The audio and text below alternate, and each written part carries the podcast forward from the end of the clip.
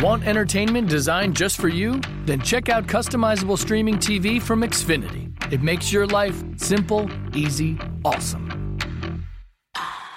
Xfinity gives you customizable streaming TV options. Enjoy the most free shows anywhere on any device, and even access your streaming apps right on your TV with X1. Go to Xfinity.com, call 1 800 Xfinity, or visit a store today to learn more. Restrictions apply.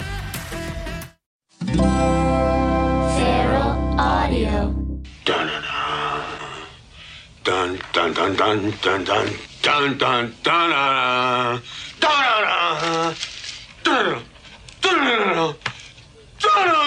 dun dun Hey everybody, it's Steve Agee. I'm back after a missed week. I'm so sorry. I was doing really good. And uh, I just got busy. Look, I'm just one person. I'm trying to handle this empire on my own. Uh, so I feel bad, but I'm rewarding you with a great new episode. Uh, my guest is Bruce McCulloch from The Kids in the Hall. Uh, very funny guy, uh, actor, director, writer, comedian, Lothario.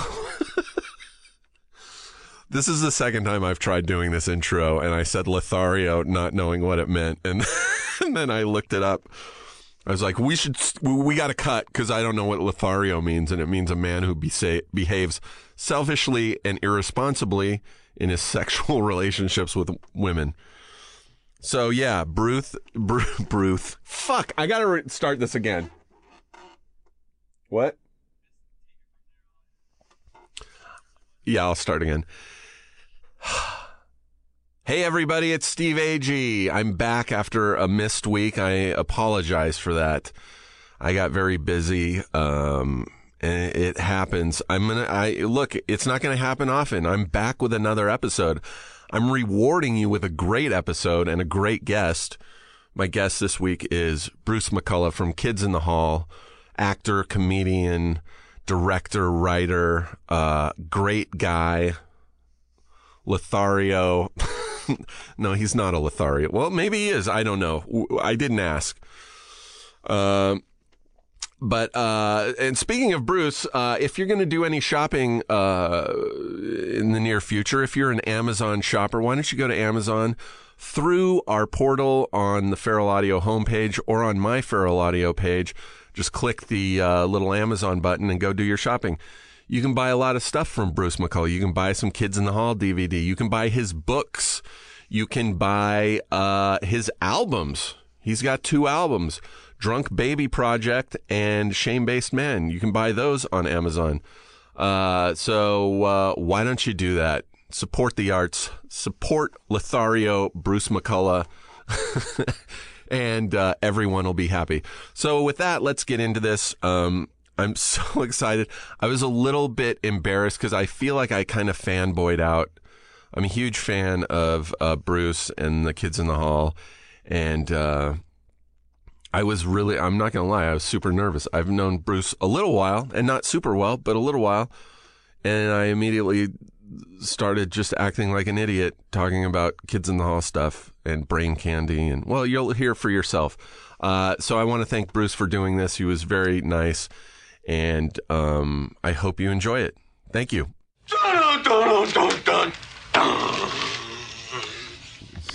I did this movie with this guy, and he had had the same shrink for like decades. And he said one day his shrink asked him after a session was over, was said, um, Hey, you know, I'm thinking of getting my kid into acting. What's the best way? And this guy fired his shrink. he was like, That's How hilarious. can That's I hilarious. take advice from a guy who wants to put his kid in show business? Um, you you have no desire to do that, do you? No, but ever so often my kids want to do something. I did a, a little series up in Canada, and my my kids did like little one line parts. Uh-huh. Very simple. Yeah. Playing to their strengths, and then I think they thought they were movie stars. How old are they? Uh, Eleven and nine.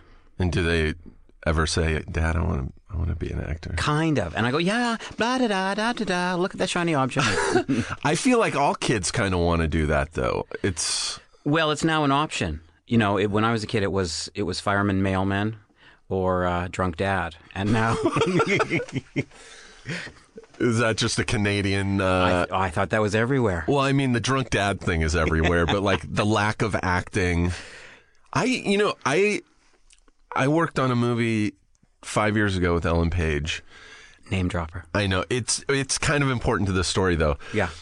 but um and she had just moved to LA and she randomly rented a house that was three doors down from me and so we started hanging out a bunch and she turned me on to so much Canadian not even just television but movies um we we would watch Twitch City Yep. which you were in I was in, and then Mark took my part. yeah Rex Yeah. Rex Riley Wow. Yeah. I was really obsessed with that show. She showed it to me. We were at Amoeba, and she's like, "Oh my god, they have Twitch City. You gotta, we have to watch this." And I still have the DVDs, and every once in a while I'll watch them. It was a really amazing show. I think anyone who's into like, did you know that British series Spaced? yep. It's kind of a, a vibe like has that. that. Oh, Just yeah. uh, but really dark, and um, you played like a Maury Povich Yeah. type Kind of guy. Yeah. Uh, why did Mark take over for you? By the way, I think I couldn't do it the next time around. So I, we thought it was really f- funny that he just does my character. The same, name. character. Yeah, same character. Well, kind It's of like the same character. Darren's, Yeah, switching yeah, Darren's Exactly, same name. I think that was our thing. Um, that show was great, and that really got me obsessed with a lot of Canadian and the work of like Don McKellar and Right. Bruce McDonald. I I don't know. I I just went off a deep end and you know was watching like um, Hardcore logo, perhaps. Hardcore Logo. I love. I didn't know about it until Ellen turned me onto that. Yeah. Uh, the last night. Yeah. Or, or last night. Last night, yeah.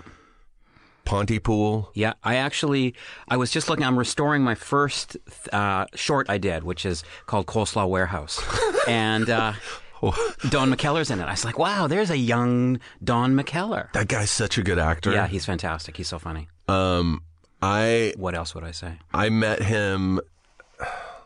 It was very bittersweet. I met him at Toronto Film Festival. I went and uh, I went to a screening of Twit or uh, oh, what the hell is it called? Star Wars, No, no, it was the movie his wife and Molly Parker were in, right? uh, which she had passed away like Yes. not long after, and there were all these people who I was huge fans of. Sarah Polley was there, Yeah. and all these people I really wanted to meet, and it was at the most somber, like Right. great. what the hell is the movie? That's a great scene in a movie, actually. A guy who's a guy who's like jumbo and middle aged like you, geeking out at a memorial service. Oh, and the movie was so good. I'm totally blanking on the name of it. Uh, it's called. it's the name of a band. Yeah, I know. It's Molly Parker and Tracy was her name, right? Yeah, Tracy Wright. Another great actor. Yeah, good friend. And actually, she did a Kid in the Hall thing called The Affair, a little short. Yes. Yeah, Uh, and the movie was great. Yeah. And there was not a dry eye in the house. right. Yeah, she just passed away, and but it's a rock and roll movie. It's hilarious. totally, Oh, total that's rock the and most roll. touching rock and roll movie ever. And I couldn't, I couldn't geek out on anybody. Right. I was like, "Nice to meet you. I'm very sorry for your loss." Your loss. I was like, But the movie's great. It's a good movie. Yeah. And it's got all those Callum Keith uh, Rennies I, in it. I grew up. I, I went to high school with Callum Keith Rennie. Did you really? Yeah, we at grade eleven and twelve. We got into a shit together. Um, that was before he was an actor. That was before I was. We were just assholes. Is this in Calgary? This was actually in Edmonton. I, I split my high school years between Calgary and Edmonton. Uh, I went up to live with my mom because my dad's drinking had gotten too serious. what is? and uh, and there I met Callum Keith Rennie and a few other guys, and we were bad. I'm a big fan of his. Yeah. Um, what's what's uh, what's Edmonton like? Um, I don't. I've only been to two places in Canada. I've been to Toronto and I've been to Nova Scotia. Oddly Right. enough, love them both. I immediately fell in love with Toronto. yeah, Toronto. I mean, they're all they're all Canada's pretty great, obviously, but it's uh, Edmonton is kind of then it was a super greasy. You know, you could get beat up. You know, in in any corner, any bar, any Yeah. anywhere. Um, oil oil money, cowboys a little bit, Really? and then a few little weirdos like myself who kind of crawled out of there. Is it like the middle of of Canada? Like No, the, it's above plains? Calgary, so it's it actually it feeds and the, the Fort McMurray fire, which just happened. Uh, it's 200 miles uh, south of Fort McMurray, Right. So, or, or maybe a bit more. So it's it's real oil based. So a lot of the guys who are you know spending their money and kicking in the heads of, of fags and punks before they go back on the rigs uh, are in Edmonton. Um, Could you not wait to get out? Um, kind of, yeah. Well, I actually went back to. I couldn't. I didn't feel like anybody. There was about six friends I had that Yeah. felt like we're getting out of here. I grew up in a town called Riverside, just an hour know- east of here. Don't name drop. it's the Ellen Page of Yeah, cities. Um, I couldn't wait to leave. It was, it was rednecks and a lot of speed, and you know, See, they didn't. Well, it was. I guess it was acid when I was growing up, and then booze. Luckily, they didn't have guns, or I would have been shot. I never got into acid. Right. Were you an acid? Uh, Um, just User? uh, to quote my record, I did all my acid in grade eight. Yeah. you know, I really did, and uh, didn't. I blew through that. I think I knew that that was a, a scary door for me. how many times would you have you done it enough to be legally insane? Is what they used to say. Uh, like, probably not. Is it ten? I've probably done it about ten times. Yeah. I'm, I'm, I'm probably on the cusp, cusp of acid insanity. That's going to be the next name of my next solo record. I was always amazed by the fact that they could actually come up with a number. If you do acid ten times, you're legally insane. and then once you do it ten, you go, okay, eleven can't kill me. I'm already uh, insane. I'm already insane. I've done it twice, and the first time I was unaware that I had done it. Someone had dosed me, and I was. I think I was. Ellen Page. no, I don't think she was even born yet. I was at a Grateful Dead concert. Wow, really, what an odd place to, to be. I didn't even like the Grateful Yeah, Dead, and I went just to see what it was like, and somebody dosed me, and it was the worst experience of my life. It was. I, I was seeing monster. I, I couldn't believe, and I'd never hallucinated at that point. I later got way into you know like mushrooms and everything, Right. but I had no idea what your brain is actually capable It of. it's actually kind of beautiful what your your brain can do. And I have I did one ecstasy once. I actually wrote about it in my book, and it's like only once. Yeah. And it's like wow. And I think the way that it's legally prescribed and, and how they used to do it in, in clinical studies and stuff is you do it once or twice and you can kind of fix your own brain. I felt like Spock, like Yeah. being able to kind of fix the problems in my life or something. Um, so I think it's super seductive, but to do it once or twice, you know, not every Friday. I just I have a really hard time with drugs that last a long time. Yeah. Like acid was just way too long. Uh, even ecstasy for me, I did it once as well, and it was probably the best high I've ever had in my life, but it was the worst low I've ever had. Well, it is true, and you can see what you know, and anything where you can't sleep. Including red wine, sir. Um, I did my Kevin McDonald middle, finger in the middle of the air. You Yeah. uh, red wine keeps you up. yes. I, I don't drink anymore. I I, well, I think shouldn't. I'm allergic, so I stopped. Well, since the intervention, and there was a good crowd. You had a good crowd at your intervention. Thank I you thought for there being be like six or seven people, but there was like 400 people, and you char- most of LA. They charged ten bucks, and he did some stand up. It was pretty good. It was kind of like a lot of your old material, which was which is fine, and a lot of uh, s- name dropping Sarah Silverman and all that stuff. And then we got we got together and we we turned you know and we said we. Your problems have been hurting us, and there's like 400 of us. So the first four were kind of, uh, I cried and all that, and then by like the four 400th, it's like, okay, I get it, I get it. All right, I'll stop. Okay. Just uh, I stopped drinking just to make people shut up. Uh, when when when do you remember when we met? I don't remember how we met. I I feel like it might have been at like meltdown or something. I know we have Janet Varney in common. Yeah, I think you did stand up once. I was doing stand up at the uh, Steve Allen. I think I think I may have met you there, or it just seemed like I knew you because you knew Janet Varney, and I I was such a fan of the Sarah Silverman show. Were you? I was. I mean, a huge fan of yours. I I remember one time I saw you at the Starbucks up on uh like. Ve- Cahuenga and like Barham area, and I, and I immediately texted Janet. I was like, I just saw Bruce, and I was too afraid to say anything to him. And she said, "Good, She's like, he's weird." she's like, well, that's stupid. Uh, yeah, I think it might have been the Steve Allen theater. You were Right. doing a show with Dave and not Ke- Kevin wasn't there. It was Dave and Scott, I think. Yeah, possibly. do you do stand up often? Um, I, you know, I gotta start doing it more. I've I've mostly done. I do uh, one man show with Brian Connolly, who's my oldest friend in the world. who's Yeah. from the Shadowy Man on Shadowy Planet. Yeah. He did all our music. So I've mostly done shows with him. I did the Roxy a little while, like last year this time or so. Really? Yeah, and I, I'm going to do more of that. I just never got around to it. But I've done a lot, a lot more in Canada, which is just it's easier to plug in and more lucrative. Um, and I, I'm going to do more in the states. I just haven't done that much. Do you still have a residence in Canada? I do not. No. You're fully Los Angeles. yeah, for for a long time, you- 15, 16 years. Do you love it? Um, Canada or Los Angeles? Los Angeles. Are you here just because of work, or do Well, you I'm actually? here because of work, and it, you kind of go. It is sort of beautiful, and I'm kind of a quiet guy anyway. Yeah. Like everyone, I, I was at a meeting yesterday, and they said, "Oh, I met Dave Foley." It's like, do you know how many fucking times I know I've been in a meeting where they go, "I know I've met Dave Foley," You're or, like, "Yeah, or people too." come up to me, "You're the last kid in the hall I'm meeting." Um, so I'm a pretty quiet guy by nature. So Yeah. it's fine to be here and do my work, and then have dinner and go Yeah. to sleep. You know. You created a show uh, a few years back called Carpoolers that my friend Fred Fred was on. Yeah. Fred and TJ Miller were both on. Oh, good. But I did. Uh, I used to do sketch comedy with with Fred and the fir- Fred's the reason I have a Fred part. Goss, everyone. Fred Goss, sorry. Fred Goss is the reason I have a part on New Girl. He was directing an episode of New Girl, and there was a, a part for a homeless guy, and there, he was like, "Steve Agee has to be the homeless guy," and they were like, "Oh yeah, that would be funny." And then it turned into a. Luckily, it turned into a recurring part. But Fred and I used to do. Uh, a really politically incorrect sketch show here in LA uh, in the 90s. And um, What was it called? You can't even say the name of it. I every time we the sketch group didn't have a show a, a name, but our shows would have a name. So I think one time the name of our show was Craig T. Nelson raped me. and that's based on a dream that I had where Craig T. Nelson Yeah, a dream. Sure.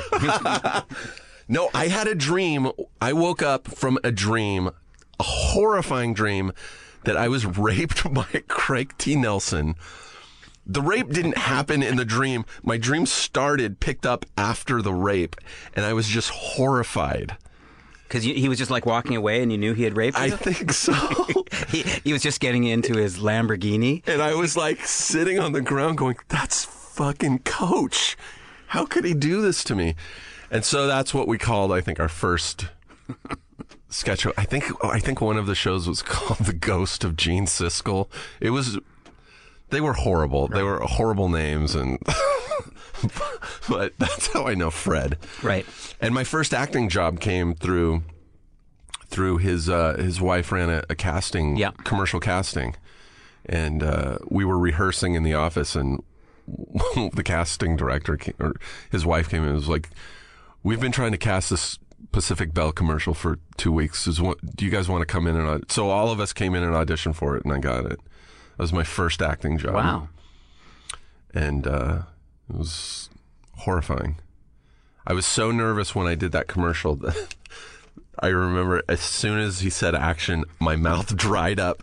Yeah, I've, I, I I, did that same couldn't get the words out. I was like, "He's cut. Can we? Someone give him some water?" Like I was so terrified. But you got through it. I got through it, and uh, I've come out the other side. What was your first acting gig? Um, Anne of Green Gables. no. Yeah, I'm, I'm in Anne of Green Gables, the sequel. Um, Really? yeah, I did like nine, ten days. Um, this was before the Kids in the Hall. No kidding. Yeah, and it was like I didn't know what I didn't know what I was doing. It was the same thing. It was like they woke me up and said, "Okay, you got to drive the buggy now." And I got out, and all of a sudden, I'm driving a buggy, and the horses are going into the fields. And it's like, doesn't anybody tell us anything about anything? No one showed you how to drive it. They're like, "Here's Yeah, the reins." yeah, no, and they were like, I- and I understand now, having been a director, it's like, no, no, they were they were way behind. It's like they did it once. Okay, you got it. Okay, go home. So were you like comic relief, or was it? I I was supposed to be serious. I was roly poly Fred Wright. And I remember auditioning, and I said, Well, there's not that many lines. Why don't I just sit in this chair and just kind of read them? I'm not going to go through the scenes or whatever.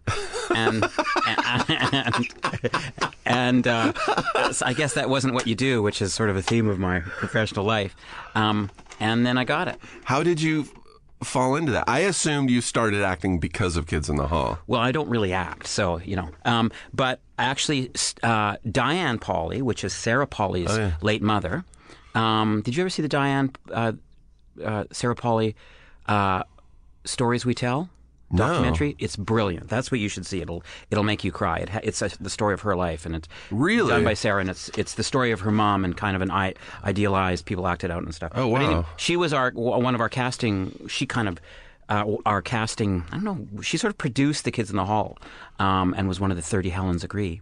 Um, No she- kidding. So she. Was her name Helen? Were those really all Helens? No, no, no. We Okay. Yeah, I'm not that crazy. I'm I think, so gullible. I think I started that way, and I'm like, no, no, we can't I'm find. so gullible. We can't find 30 Helens who are to stand in the field for no money in in the freezing cold in Canada. Uh, wow. Yeah, I'm a huge Sarah Polley fan. Yeah. Like, did you ever see Go? Yep. Oh my god, that that movie, I think, is the main reason I tried ecstasy, and then uh, immediately got away from it. But uh, so Sarah's mom, did she cast you in the Anne of Green Yeah, she did. I think she got me the job. But how did that?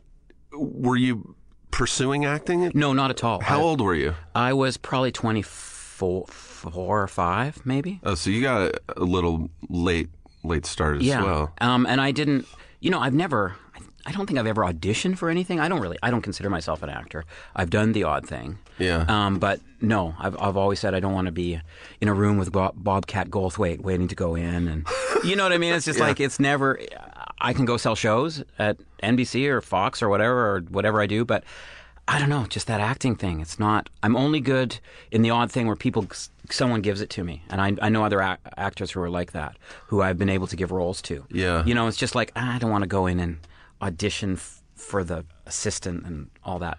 I think when the, when the show was first over, I came here. I auditioned a couple times, and I was just here, and I didn't know what I was supposed to do. I and I'd go up for something, and I'd like not really know it, and Yeah. I thought they were supposed to praise the kids in the hall, and they were busy, and like so it was Yeah. it was just horrible for me. Um, so was that always the way you didn't really want to be an actor?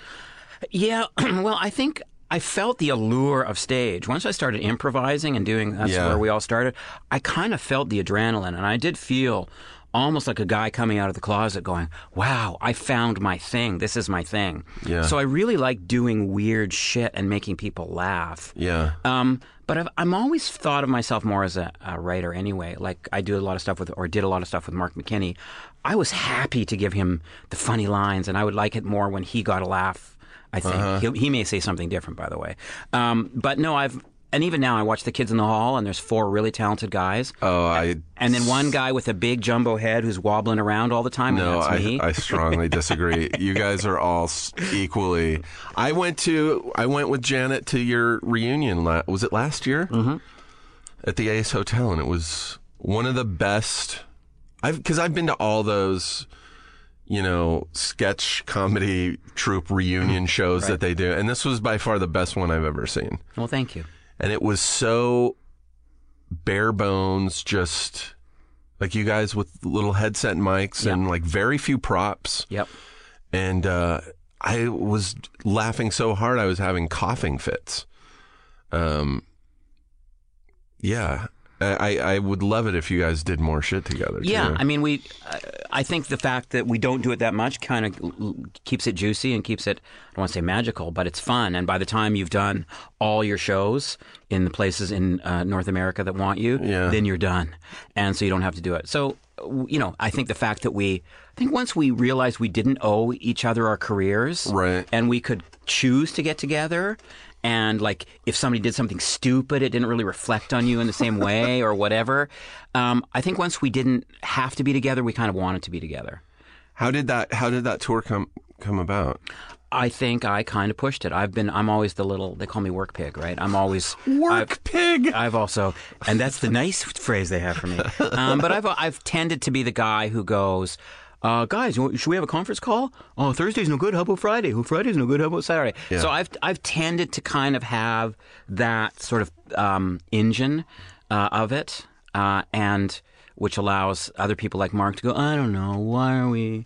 Who are we? You know. So Yeah. I think w- it was just time to do something. You know. How long had it been since the uh, the previous uh, reunion tour? Was Um, that was that in the '90s or Uh, no, we did one in 2003, which out of that we did our, our sort of our last TV thing, which was Death Comes, Death Comes to, to Town, Town, which was yeah. a miniseries. which was good? Yeah. So, um, you know, and now we talk again about uh, what we should do next. But um, we we were going to have a conference call since January, but no one set that up yet. Can you guys when you when you do your conference call, can you throw out like a special edition brain candy? Uh, one of my favorite movies. Yeah, I love brain candy so much, and I feel like some of you guys don't like it as much. Oh no, I think I, you know it's interesting. We had a screening of it about two months ago at UCLA. because it's been 20 years. Yeah, and I said to Dave, "Oh, the last time I saw it, you know, was with you." And he said, "What? When did we?" I said, "Was at the premiere." No Yeah. shit. And so I hadn't seen it in all those years. I may have caught a bit of it on TV or Yeah. something, but I hadn't sat and watched it. Um, and it was I pretty wild, and it and it fell apart in the same way I remember it in some way. I don't remember it falling well, apart it's, at all. There's it's uh, narrative takes over or something. I'm, I don't want to be technical, but we we also had we also had the alternative ending that we uh, uh, initially shot that we somehow found we don't even have it, um, which was such a bummer. Um, as an ending, it was sort of like "fuck off, get out of the theaters, no one's happy," you know. and it's like, you know, Okay. um, but it was interesting. Uh, a, a pretty nice, funny movie, and I still remembered most of the jokes I wrote. So The biggest bummer to me was getting that DVD and putting it in and seeing there was no like Well- features. well, no that killed us too because it was like we just woke up one day and it was it was out. Yeah. I mean, how fun would even even a fucking commentary been? I've always I've talked to and I think I even mentioned it to Dave. I would love to do a podcast or just a one-off thing with everyone watching it like in here on this I monitor. think that's a great idea. And then do that. just so you wouldn't have to clear it with the studio, people could just put on the podcast and sync it with the movie and Yeah. watch it. I think that's a really good idea. Um, Dustin, can we make that happen? He's pulling out his Rolodex. Oh, Scott's here. Scott and Kevin just walked in. Yep. Well, they they heard they heard there was money, so I'll send them home. Um, yeah, I uh, I love that movie so much. I can't even. It's it's one. That's one of those movies that I'll still like. If I'm bummed out or bored or anything, I'll just. I have very few like go-to movies that I'll Right. just put on repeat, um, and that's one. So congratulations. Thank you so much. All right, see you guys later. Um, no, um, I recently bought your book. Not recently, but uh, when did it come? I bought it when it came out. Yeah, it's been out almost a year, I think. Really? Yeah. Jesus. Jeez, we should have done more in that last year, huh? Where does Where time go? time really goes so much faster the older you get. Yeah, I- you know, I played Santa like last December, and then I wow, it's December again. I'm playing Santa again. I don't even know what that means. I imagine you doing it for your kids. Yeah. Do you ever do that for your kids? like play Santa? yeah, No, no, not anymore. I do that for Ken Marino's family. Do you? Yeah. I used to live in their guest house, and they would every Christmas they'd come down with a Oh, that's so come sweet. down with a Santa suit and go, "Hey, put this on," and go. This is where I say, "You Santa? No, I don't see you as Santa, Steve." yeah, I'm I'm a, a shitty Santa. Um, uh, yeah, but your book, "Let's Start a Riot," how I, the full title, I don't know what it is. how I stopped being a young drunk punk and became a Hollywood dad. Is that the? It's sort of the story of a, young drunk punk became a Hollywood dad. I think they put that because I I'm doing a show in Canada called Young Drunk Punk, and I think they thought was going to set the world on fire. So Yeah. I think I think the By the way, is that available for viewing in the It's United just States? available now. It's on it's on Seeso, which is where all Oh. all the Kids in the Hall back catalog, including uh, Seeso's great. Death Comes to Town. It's pretty cool. Um, so it's on there.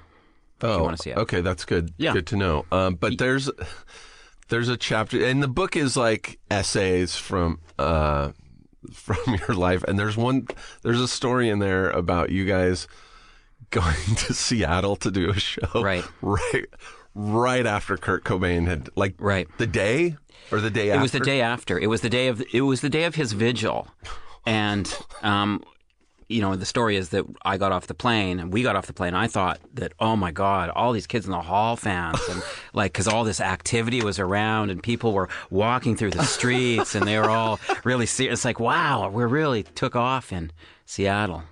And uh, Scott was sure that Kurt was coming.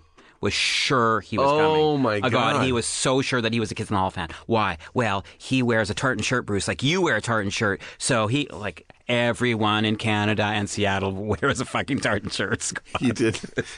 Needless to say, he didn't come to that show. Yeah, he did not. How was that show? Do you remember? Was it well attended? The show was very good, and I it, in the story is I didn't go to the vigil because it was too weird for me, and also Yeah. it kind of like I selfishly, you know what it's like to do a show. It's like ah, I needed my sleep and I need to eat a steak and stuff. Yeah. and so I didn't go to the show, and because I was I didn't know how to process the emotion of it. I didn't know what to think. First of all, I was younger then. I didn't understand death the way I do a bit more now. Yeah. but I didn't. I didn't understand how to. Were we mad at him? Were we sad for him? We were a little of both. And do do I, you know, I don't, I don't want to be around my friends, let alone grieving with strangers who are 14 and don't quite get it. And so I didn't go to the vigil, and I, I think I watched bad TV. And then the next day, uh, I ran along the ocean, and someone had taken some wood and wrote "by Kurt" out on the side. And then it was like, oh, and I got all emotional as I'm as I am now thinking about it. So it was like, oh, okay, that's what a vigil is. I think I feel like that was the first celebrity death that I was like, holy shit! Like, because up and up into that, I think I was, you know, what 20, 24, 25 maybe Right. when that happened, and like, you know, when you're that age, you don't know anyone that's died yet, and that was so weird. And uh, people dying were like H- Hendrix and Joplin and, that Jim was, Morrison. and that came before, like you knew, when we were children, that happened. Yeah. And then he was young and just starting, which was a weird thing. Like we didn't, I didn't quite get that. You Yeah. know that he was, you know, you're just starting. You've only got one record out, for, for, you know. and he really wanted to die. Those other people were accidental overdoses. He Right. like really Yeah, he was over it. yeah. Uh, yeah, that was that was a bummer for me. I was at Lake Havasu on a, on a water skiing trip, and someone's like, "Yeah, Kurt Cobain died." You're like, what? That he's like just a couple of years older than me. How It's does weird. that? But I remember when John Lennon died, and I, I didn't. I'm not very good at the bass, but I. So I thought, okay, fuck, I'm gonna, I'm gonna phone my friend, my friend Reid Diamond, who's since died, who's in the Shadowy Men on a Shadowy Planet. Uh-huh. I said, okay, I'm gonna play Obla Di Obla Da on my really bad bass over the phone, and I guess he, you know, because when I was young, all I cared about was sense of humor, and it didn't hit me. Oh my God, John Lennon's died. Now it's so tragic, especially by Yeah. a guy who's his fan. Yeah. And it's like, boom, boom, boom, boom, boom, boom, boom, boom, boom, boom on his phone, and then just, hey, John Lennon died, right? Did you know? And and then he hadn't heard, and it's just like he hadn't heard? and he phoned me the like this next day or whatever. It's like you freaked me out. That was so horrible. It's like, oh, I thought you, I thought you'd think that was funny. Well, not everything, I guess, is funny. It's the fucking Yeah. worst, dude. Well, and it's like obla di obla da. on the bass. Yeah, on my little Hofner bass. you had a Hofner. Yeah, I have a Beetle, and I have a Beatle bass. Ironically, uh, the best. I uh, I uh, when we were doing Sarah's show, I, there was a scene where I had to cry, where I have a, this little baby. We we have a baby that's a robot, and uh, it, it gets destroyed, and I have to cry. And I I was like, I'm a comedy guy. I don't know how to make myself cry, and. So like I went to an acting coach and like I was so in my head and I was telling Rob our director I was like I, I don't think I can do this tomorrow and and then the night before we shot the scene, he sent, emailed me a YouTube clip of Big Bird talking at Jim Henson's funeral. And to make me sad. And normally, if I had found that on my own on the internet, I probably would have been weeping. right? But the fact that my one of my best friends sent me this video to make me cry, I started laughing so fucking hard for, for an hour. I couldn't breathe. I was laughing at Big Bird. Well, was it touching? It was super touching. It was if you would you can go watch it. It's one of the saddest things you'll ever see. but the fact that just the context that it was sent to me had the, the complete off, Right. opposite effect. Well, I also think that we should just be sending that clip to people anyway for no reason. Sounds like it. I'm going to pin it to the top of my uh, Twitter feed, and you can find it there. I will. Um, I uh, I found out today. I didn't know this. I have uh, Shame Based Man, your your first album. Yep. Which I thought until today was your only album. I didn't know you did a second one. I uh, just I always look at people's Wikipedia pages, You as you should. and uh, it was like you had Drunk Baby It's Project. called Drunk Babies Project. Yeah. I had no idea about it. I went I went to iTunes. I was like, oh, I I should probably own this. It's not on iTunes. No. Um, and then I went to your website, and there's two tracks on your website. I guess I should have it for sale on my website, huh? You should absolutely sell all your stuff on. Yeah, I never. You know, I'm. I'm Canadian. It would seem almost like self promotion. I would, I would have bought it immediately today. If, Well, I will bring you one next time I see you, sir. no, no, I, I want to buy Yeah, it. I'll get it on my website. I'll get my people on that. If someone buys it on Amazon, because I think you can buy actual hard copies on Amazon. I don't think you can. I'll check. Do you? Would you see a dime of that? Um, well, that one is mine. The first one was Atlantic, and it's now on um, Rhino. Uh, uh, Shame Based Man, you can get on Rhino now. Uh, That's a great album. Yeah, um, I don't see a dime for that. I love how uh, there's a, a a very strong sense of like '60s beat Right. uh, where you're speaking a lot of monologues over songs. And uh, is is your friend from Shadowy Men doing music on that album? Yeah. Brian Connelly. Yeah. Oh, the music's really great on He's it. It's fantastic. Yeah. And it's really funny. It reminds me of those old, you know, sketch albums, you know, where it's yeah. a I sketch like you on the radio. A lot of uh, the, there's a thread of you as a radio jockey, you know. Yeah, and it's it's it was really kind of jazzy, and I, I actually grew up on some of that stuff. There's a weird guy. He's I've seen him on beat compilations, but I haven't seen him anywhere else. His name is Shorty Petterstein, who was like a jazz guy who would do weird monologues. And my dad, who was actually a jazz cat in real life, Really? and and a drunk salesman, um, he would play his records, and he as he would play old, other old weird Lenny Bruce records and all that stuff. But it had a real beat poetry thing, and I remember hearing that probably I was sixteen or seventeen, and it blew my fucking mind. Really? Yeah, Shorty Petterstein. Shorty Yeah, Patterson. and so he had like, and you, he's in with the beats, and there was, you know, something with William Burroughs and like all that kind of stuff. Yeah. But he was like really weird um, and kind of funny, like kind of funny was like more like he was trying to be funny, not not accidental. So that that was one of my inspirations. There. How did that album come about? Was, did Atlantic come to you, or were you like, I think I should make an album? No, Atlantic came to me, and that was, of course, at the time in your life when things come to you and you go, oh, I don't want to do that just because they asked me. You know, because everybody, when the Daves I Know was around, everybody would, would, I had a few offers to release it as a single. Yeah. Which I guess they used to do. And I was like, Sure. no, why would I do that? To make money? Just so people could have it? I'm not That's sell stupid. out, pay my rent. And it, they so a guy uh, uh, from Atlantic uh, came and asked me to do it, and I met with him, and I said, I don't know if I really want to do a record. And um, he was he was a pretty cool guy. He had. Uh, he'd worked with the President of the United States of America. I don't know if you remember. Oh, yeah, guy. Um, and Hootie and the Blowfish. So I had to get past Hootie and the Blowfish, um, and then and then I I just went and did it. It was it was so fun. How? What was the process like for you? I mean, are you? Did you play in bands growing up? Were you? No, I was never. All my all my friends. I when I was fourteen, I thought it was over for me because I thought it was too late to learn how to play guitar because everyone else started when they were twelve. Yeah. and so all my friends were cooler than me. Yeah. and um, although Callum Keith Rennie was lost even longer than I was, but um, we, you know, they were all in bands and they were all, and I was just there. Yeah. And I was obsessed with rock music, and I thought, I don't know what's going to happen to me. So, no, I, I, I never played in bands, but I did steal my dad's uh, Hofner Beatle bass and would play the odd weird song when when we did our comedy shows. But I, I didn't. I- I think I knew I wasn't going to be a rock star for whatever reason. So how does a, a a comedy album that's mostly music come about for you? Like, did did you just write lyrics or monologues and then yeah, and I did. uh, You know, it was really fun. I did old fashioned. We jammed and we did stuff like that. Yeah. And you know, I'm actually starting again to do that. I'm I've d- done a couple songs. I'm going to do a bit more stuff. I'll do some live stuff, but I do some live stuff too, and just try stuff.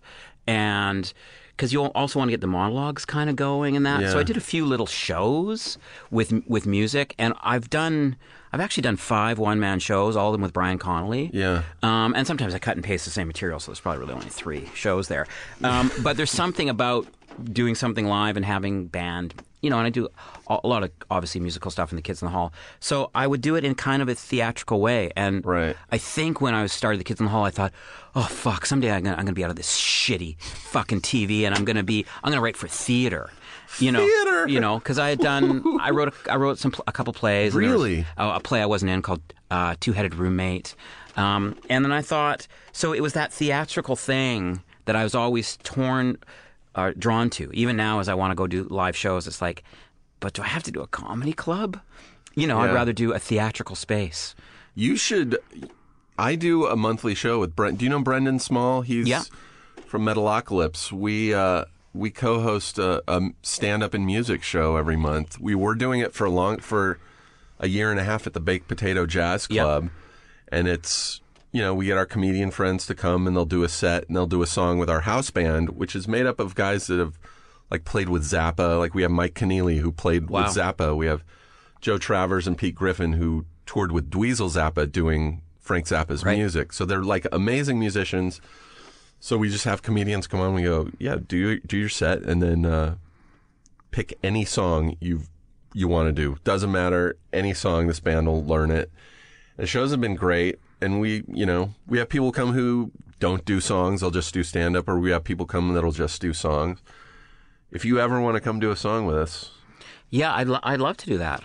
I I a year ago did uh, did your song from uh, uh, from Brain Candy. Your uh, some days it's dark. Right. I I did that song like a year ago. Oh, that's fantastic. yeah. There was was it a huge band? I can't remember. Was it Metallica? No, somebody else. Tool. Tool did that song. Did Yeah. it, and it's like, oh my god. Sometimes you you think you've made it, and then in other weird ways, you go, oh my god. I'm influencing rock. well, yeah, stars. and when they're in Hamilton or wherever and playing "Some Days It's Dark," um, Yeah. then it's like that's pretty cool. there's a weird there's a weird bond bet- I think between comedians and rock musicians. There's a uh, with actors too, but I think it's more so with comedy people because I know so many people in bands that are huge comedy nerds. Yeah, no, I think that's probably where I get my most n- nerded out, and it's vice it's vice versa. You know, it's like Yeah. you know, we were we were friends, still are friends, but with the Black Crowes, and it was like, Yeah. oh my god, I you know, they can't talk to us. What? They can't talk to us. We can't fucking be around these guys. They're Yeah. you know, and they're so cool, and they think, Yeah. and they all want to be funny, so they think we're so cool. Yeah. we're funny. It's you know? insane. Like It's weird, the concerts I've been to because of Sarah's show. right? It's it's well, insane. And also, in a way, I think stand-ups, especially, I wouldn't say I'm a stand-up. You may define yourself more as a stand-up. Uh, and rock musicians, they have a lot of time on their hands. They do a lot of shows, and then they're on the bus or in their hotel room or hanging out. So I think they can consume the weird culture, which is TV or you know my our your TV show or my TV show, Yeah. in the same way we can we listen to music when we're on the road. I remember about 10 years ago going to it's the satellite, but at that time it was called Spaceland over in Silver Lake. yeah, I know Spaceland. club. Of course, I know Spaceland. And I went to see the Buzzcocks, and uh, I was standing right next to Kevin and Dave, who were also there. And uh, I was like, yeah, of course. Why wouldn't there be comedians at this rock show? Every rock show I go to, there's Right, right, there's right. a bunch of comedians. Um, but yeah, that Shame Based Man's great. I really, I now I after listening to the two songs that are on your website from Drunk Baby Project. Right. Where does that name come from? I don't know. I, I Well, there's a song. The Called Drunk song is called Yeah, "Drunk Baby yeah. Project." Yeah. and it's very. It has a very Doorsy sound. Yeah. you're a huge Doors fan, right? Yes and no. Like I think they're I think they're also hilarious, and I love them. Do you know what I mean? Because Yeah. they're they're their poetry. Like it's it's probably the 14 year old part of me that thinks that you know fire and and pyre or whatever is a good rhyme, and Funeral it's like just yeah. go down, man, just go down. So, and I think I. I love them, but they also have no sense of humor about themselves. I don't think. Yeah, they take themselves way too seriously. Yeah. they don't really make a lot of sense. I was when I was in college, I was in a Doors cover band. I sang. Wow, what are Uh, we called? I think we were called like Medicine Man or something like something dumb like that. Was so embarrassing. But we only played like a couple shows and just would get really high and. uh I, it was yeah, I was really into the Doors, and it was right, Right. around the time that that movie, the Oliver Stone movie, Yeah. came out with Val Kilmer, and I was just like, yeah, man, they they know what's going on. But there is something pretty great, and it never is bad, which is to play LA Woman in your car full blast. It's like hearing, you know, an, an ACDC song. ACDC is never wrong. No. Like it's just, it's never, it's never bad. It's never dated. It's just like LA Woman can just never go wrong. So good, yeah. The the band I play with doing these monthly shows, the bass player's just like, I will not play any door. Mm. I mean, they they for the most part, except for on L.A. Woman, didn't have a bass player, but Right. I don't think that's why he hates them. I think he just hates their Right. music. It's a, it's a very polarizing band. I loved them. I still like them. If it comes on, I'll listen. Um, fuck the haters. Yeah. Um, What else, Bruce? What are you working on right now? Um, just writing new stuff, you know, developing a couple shows, um, starting to write another book, um, just sort of doing all that stuff again. Just starting to do a little directing. I just did a Brooklyn Nine Nine, and You did? yeah, and uh, I might do a bit more of that, and we'll see. How was that? It was fun. It's fun. It's interesting. I've never done director for hire stuff, where you go in and you're the um, a substitute teacher. You It's just, weird. You just have to be really craftsy and know what they want and kind of be. Do you nice to get nervous? Yeah, yeah. I- That one was like, uh, you know, yeah. It's because it's a big machine. You just want to fit in and do well. And after you've done a couple days, it's pretty easy. But at first, it's it's it's it's weird. I suppose. It's the director version of guest starring on a show. I get so Yeah. nervous when I book a guest star on a show that I don't know anyone, and I the first day I go, I'm just like, they probably think I'm an extra. They don't know. well, that that me too. When I ever the the little time I've ever acted in something, when they ask me to come do a day or whatever, Yeah. You know, I'm just such a quiet, weird guy. Like it's so.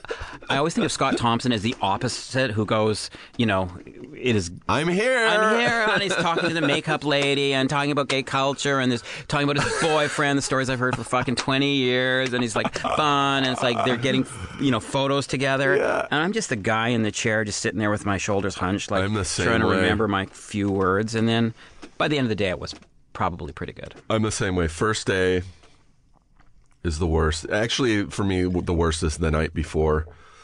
Like I, I lay in bed nervously because I also suffer from vertigo. So I'm always like, what if I wake up tomorrow and I have really bad vertigo? Well, you sound like a party to take home. Like, oh my, yeah, he doesn't like he doesn't like vertigo, and he's not, you know. I'm a big bummer, aren't I? Oh, fuck. What? What?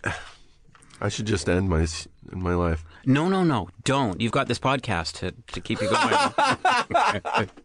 I'm surprised you said yes. I am so nervous asking people to do the podcast because I'm like, I I get asked to do a lot of podcasts, Right. and I'm always like, when I'm asking, I'm like, all right, I'll do it. well, it's um, you only asked me, I think, yesterday. So clearly, Yeah. someone, you know, clearly, um, you know, somebody else canceled. No, the literally, I wait until ask Dustin.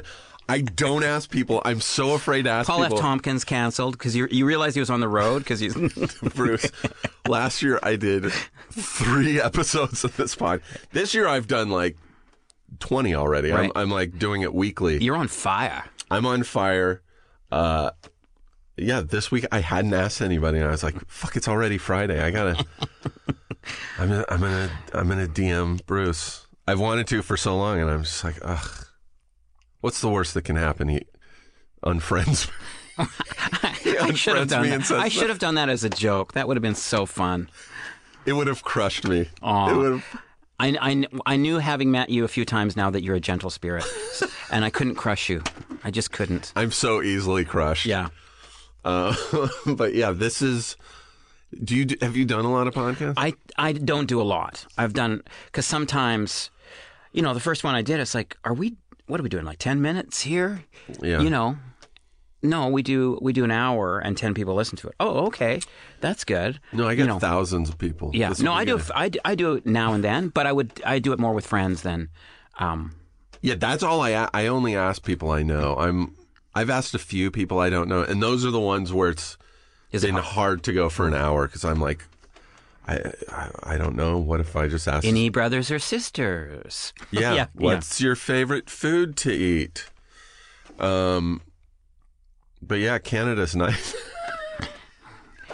He's like a he's like a guy, folks, with the, the club owner said like I'm you ca- you well here at 46 now, so you can you can we can cut off any time. But he's like the club owner says you you have to be on stage for one hour or you don't get your money. Oh, yeah, and he's there. He's just going, going like this. Doing crowd work. yeah, and then So where's everybody from? you asked us already where everybody was from.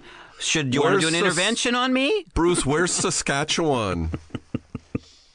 I really did when I when we went to Toronto for the uh, for the film festival. A, it was just I loved it immediately because it was like a cleaner, less aggressive New York. I mean, it was. I mean, it was fall, so it was the weather was perfect. Um, uh, and we ate. I tell everyone, anyone I know who goes to Toronto, I immediately, as soon as I find out, I text them because my favorite restaurant now is in Toronto. It's called Chiado. It's a uh, Portuguese. I think I know it. Yeah. I think it's on like Ossington or some, something. And uh, we went and ate there when we were there for the film festival. It was so good that we canceled our plane tickets to stay one extra night and go back to that restaurant. And I don't like seafood. It, I had very limited options on that menu. I was like, oh, there's a steak. I'll have the steak. Best steak I've ever had in my life. And I know that because went back the next night and it was still the best steak I've ever had. So I guess you're pretty busy if you can cancel cancel your plane tickets to stay and have another steak at a Portuguese I've restaurant never in Toronto. been. 2010, I had nothing going on. It was, uh, yeah, we were there for the premiere of Super, the James Gunn movie, Yep. Rainn Wilson, and uh, and that's also when I had gone to Nova Scotia. I went with Ellen, and we went to Nova Scotia for for like 10 days. And that was great. I was like, is all Canada this beautiful? Because this is Yeah, bananas how, how Right. amazing it is yeah. and uh, and then we went to Toronto, and I was like, "This is the quite possibly one of the coolest cities I've ever been to." And I kept telling people, "I think I could live here," and they were like, "How do you do in the winter?" I was like, "Oh, I don't like The winter, cold weather." well, and it's also an 11 foot wide house for a million dollars. You know, it's also that. Is it really Has expensive? that going for it? Yeah. And so let me ask you this. Yeah. Now that I take over the podcast for the last Do it. 12 minutes. Yeah. Um, do you think about your career? Because it feels like you just do what you want to do.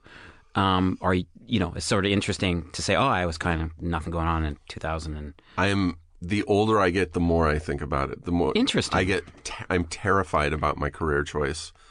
Uh, I'm very fortunate in that I've, you know, I, I'm making a living. Right. It's not always great. There are some years where it's horrible. Some years where it's awesome. right. Uh, I was talking to Tim Heidecker at a, a show. This was a year or two ago, and we were we were both saying, "We're now we're in our forties. It's too late to change." Right. You know what I mean? Yeah. We've passed the point of no return.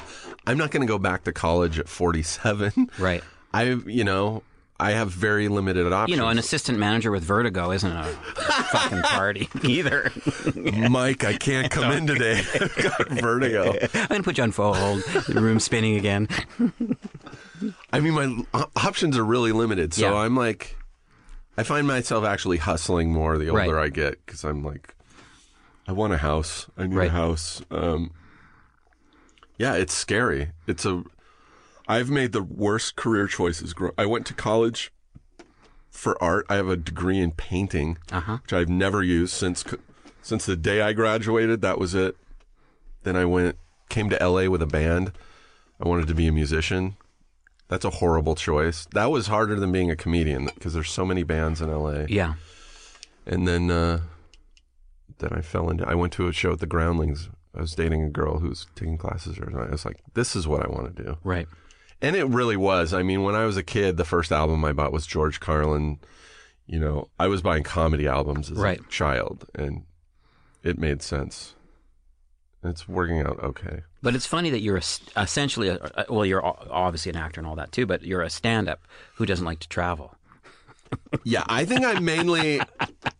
oh, I'm horribly depressed Right. and like, yeah, I th- I'd say mainly an actor over Right. a comedian. Right. I started doing comedy because a lot of doors opened for me because of Sarah's show. Right. I'd done it off and on since I was 18, but never pursued it because I was like, this is horrible. Well, it's lonely. You know, it's a it's a lonely. I mean, that's why I always do a two man show, right? Or have, Yeah. with a musician, because you want to be with a buddy. You don't want. Why do you just want to go to? Yeah. And I actually did stand up for a living when the first stand up boom in like the '84. Really? And I'd go to Ottawa and do five shows in three nights and bomb horribly sometimes and kill other times. and Yeah, it's be doing the weird- crazy, right? It, and it's and it's because your body doesn't know what to do with the adrenaline after too. If you got if you're just alone, I think that's why stand-ups become uh, boozers. And know? the whole thing of doing like four or five shows in a weekend is such a depressing.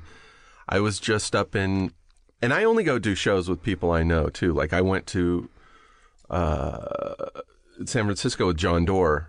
We did shows at the Punchline, and you know Wednesday through Saturday night, and at the end of the shows on Thursday, we were both like going, "Fuck." We still have four more shows to do. This is depressing. Well, but let me say the on the opposite. Uh, When I, you know, when I started it, uh, when I did it, I was like to me, it was the bravest art Yeah. form. It was boxing, right? Yeah. You are, you know, and I kind of had probably a crazy little act and stuff, but you know, and I would do some square stuff too. But it was like, wow, this is an old art form that's Yeah. really. I think it's kind of important, and I know it's. Oh, yeah. You know, uh, it's certainly lonely. I mean, I know Scott Thompson is just knocking it down right now because he's really doing stuff about his life and he's really processing his life. So, but yeah, I think I think it can be great. I, I you know, I, I remember I did um, uh, a comedy club with Janine a few years back. Yeah. We co-headlined. You know, I'd go out and do forty, and she'd do three hours Yeah. after me. Know, It's like, and it's like maybe a third of the people or half of the people on a good night knew who I was, and some of them were, you know, uh, there on their. Someone was there on their fiftieth birthday. I thought was the worst. with a little hat on, like not liking my stuff. it's like kind of falling asleep, like one eye kind of drooping, like you know. And I thought, wow, I've worked my whole life to be in a room where people knew me, you know, being the kids in the hall or whatever. So, yeah, I think a small theater um, or a theater It's always. Eh, I mean, it's obviously fun when you you kill and have good shows. Even when you're having bad shows, the best feeling is when you finish your last show of a weekend because yeah, you feel like you've accomplished like, holy shit, I just went to war. Yeah, it is war. I feel the same way when I get off an airplane because I have like a fear of flying. I hate flying. So when I land somewhere and I'm walking through the airport, I feel really, you know, like Jeff Bridges in that Fearless movie where I was like, oh my God, I just cheated death and I'm walking away. Ugh. Um, look at that. We've done about 53 minutes, Bruce. Do you, uh, do you have anything you want to plug? Any, people can follow you on uh, Twitter. Probably. Bru- it's Brucio, right? Yeah. Brucio. That's not your whole Twitter name, right? I don't know. It's Bruce. I don't know. You really don't know your Twitter, Bruce? No, I don't know. I'm gonna look it up right now. I'm an old-fashioned man. It's like Brucio M MC or something like that. I'm I gonna think it's find Brucio McCulloch. It's my name. Is Bruce. Um, Just like a college radio. yeah, it's Brucio like- McCulloch. M C C U L L O C H. A lot of good vibes on there. Your website is brucio.com. yeah, and I'll get uh I'll get Drunk Baby Project on there. You should sell your stuff for real. I should do that. because your album. I mean, I the two songs I heard on Drunk Baby or Project are great, but Shame Based Man's such a funny album, and uh, you have a lot of your writing is on Yep. on your website, and you're. I'm a huge fan of your writing too. Well, thank you very much, sir. Uh, are you on any other social networking platforms? no, I am not. not. Wow. I just barely sort of could make it onto Twitter because I could say. and you're new. You're new on Twitter. Did you Yeah. start because of the tour you guys were doing? Yeah, I think a little bit, and it was just it was sort of it was time, and then I was like, oh, I kind of like this. I can say a weird thing or a sweet thing or Your Twitter's whatever. really funny. So yeah, I uh, yeah, I feel like a, a few of you guys joined when you were touring. yeah, I think, so. Kevin did yeah, as Kevin well. for sure. Kevin didn't want to do it. Now he likes it. I hope I wasn't too much like Chris Farley on that sketch on Saturday Night Live where he's interviewing people, going, "You remember Cabbage Head?" that was funny. You were you were nothing like that. You were a Okay. total gentleman. Uh, well, thanks for doing this, Bruce. Yes. It means a lot, and um, And thanks for not doing too much fuck talk, which is great. Yeah, a, lot, a lot of the a lot of the podcasts are doing the. do they? talk. Yeah. Are you not a fan of Blue? Uh, No, I'm kidding. It's, Okay. It's just arbitrary. Fuck talk. Vice. That's then going to be fuck the talk name. the movie. it's for children. Uh, all right, everybody. Thank you for listening. Check Bruce House, uh, Bruce out on Twitter, Brucey O. McCulloch, and check out brucio.com. Um, just buy all his shit. if I get Buy into his politics. buy, buy, buy into me. buy into him. Uh, thanks, everybody. Thanks, Thank Bruce. you. Feral Audio. Want entertainment designed just for you? Then check out customizable streaming TV from Xfinity. It makes your life simple, easy, awesome. Xfinity gives you customizable streaming TV options. Enjoy the most free shows anywhere on any device, and even access your streaming apps right on your TV with X1. Go to Xfinity.com, call 1 800 Xfinity, or visit a store today to learn more. Restrictions apply.